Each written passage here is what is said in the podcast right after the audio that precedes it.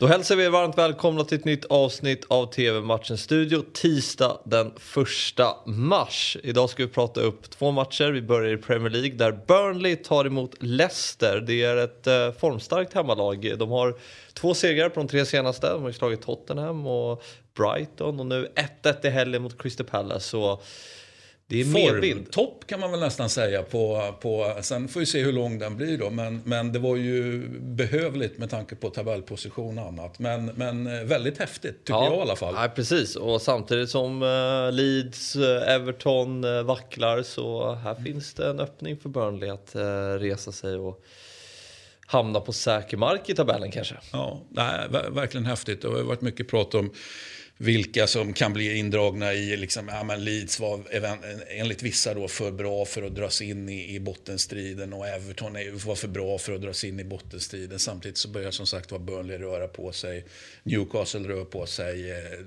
Det kommer att bli jobbigt för de här klubbarna, känner jag, alla vi pratar om. Och Leicester kanske kan hamna ja. där i en usel form. Det är... Usel formen.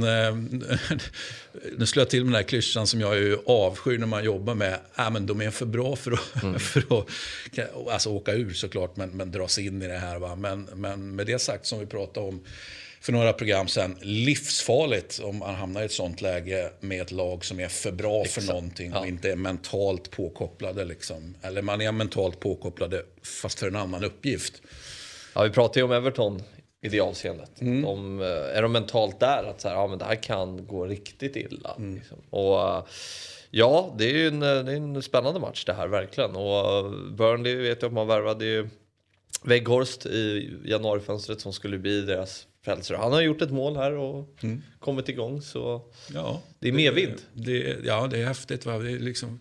Det är första mars idag, det betyder också liksom att våren, eh, är den inte här så är den nästan ja. här. Och det, solen sker när man gick hit idag och allting. Va? Så att, eh, det är lite vårfeeling här för Burnley. Det blir mm. väldigt häftigt. Så för, här står ju form då mot, mot inneboende klass någonstans. Den här, eh, och sen får vi se då vem som står för motivationen här. Det är väl rimligtvis så att båda två står för motivation. Så att... Eh, Ska vi säga att Burnley har lekt rommen av sig lite grann och att Leicester visar den potential man har och faktiskt tar hem det här. Men det kommer nog eh, att sitta långt inne. Mm, och eh, Brendan Rodgers eh, känns lite kanske som att han har kört fast i sin tränarroll här kanske. Mm. Det är alltid det där hur länge en tränare ska sitta. En säsong hade ju inga problem. Två säsonger, Nej. oftast inga problem. Tre säsonger. Ofta problem. Mm. Så, så att, och exakt vad vi har Rodgers i, i en sån diskussion, det, det, liksom, det, det får vi se.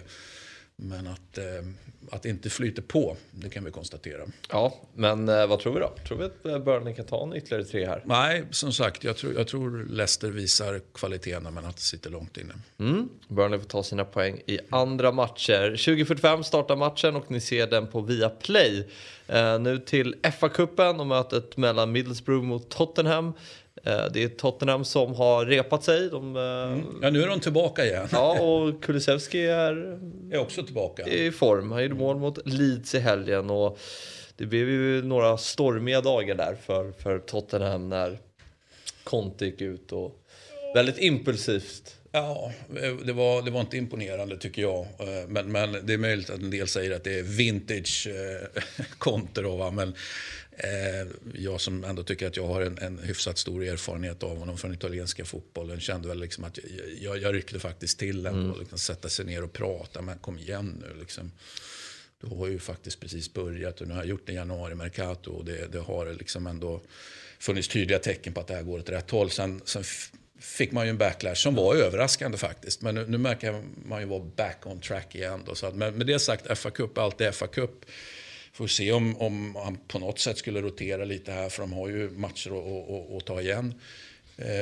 Men att man då, det där med fulltid, förlängning och så vidare, liksom efter, alltså när matchen till slut är slut tror jag ändå att, att Tottenham står som segrare här. Men jag skulle inte förvåna mig om, om Middlesbrough liksom krigar till sig på hemmaplan.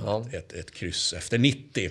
Middlesbrough som slog ut United förra. Ja, och det skulle man ju på ett sätt kunna säga att det är imponerande. Ja. Och, och det är det ju, va. Men, men det är ju detta United som... som ja, ja, det är lite löjets skimmer över dem faktiskt. Så är det. Så är det. Ja, är spännande match. tjugoett noll noll spelas den och ni ser den också på Viaplay.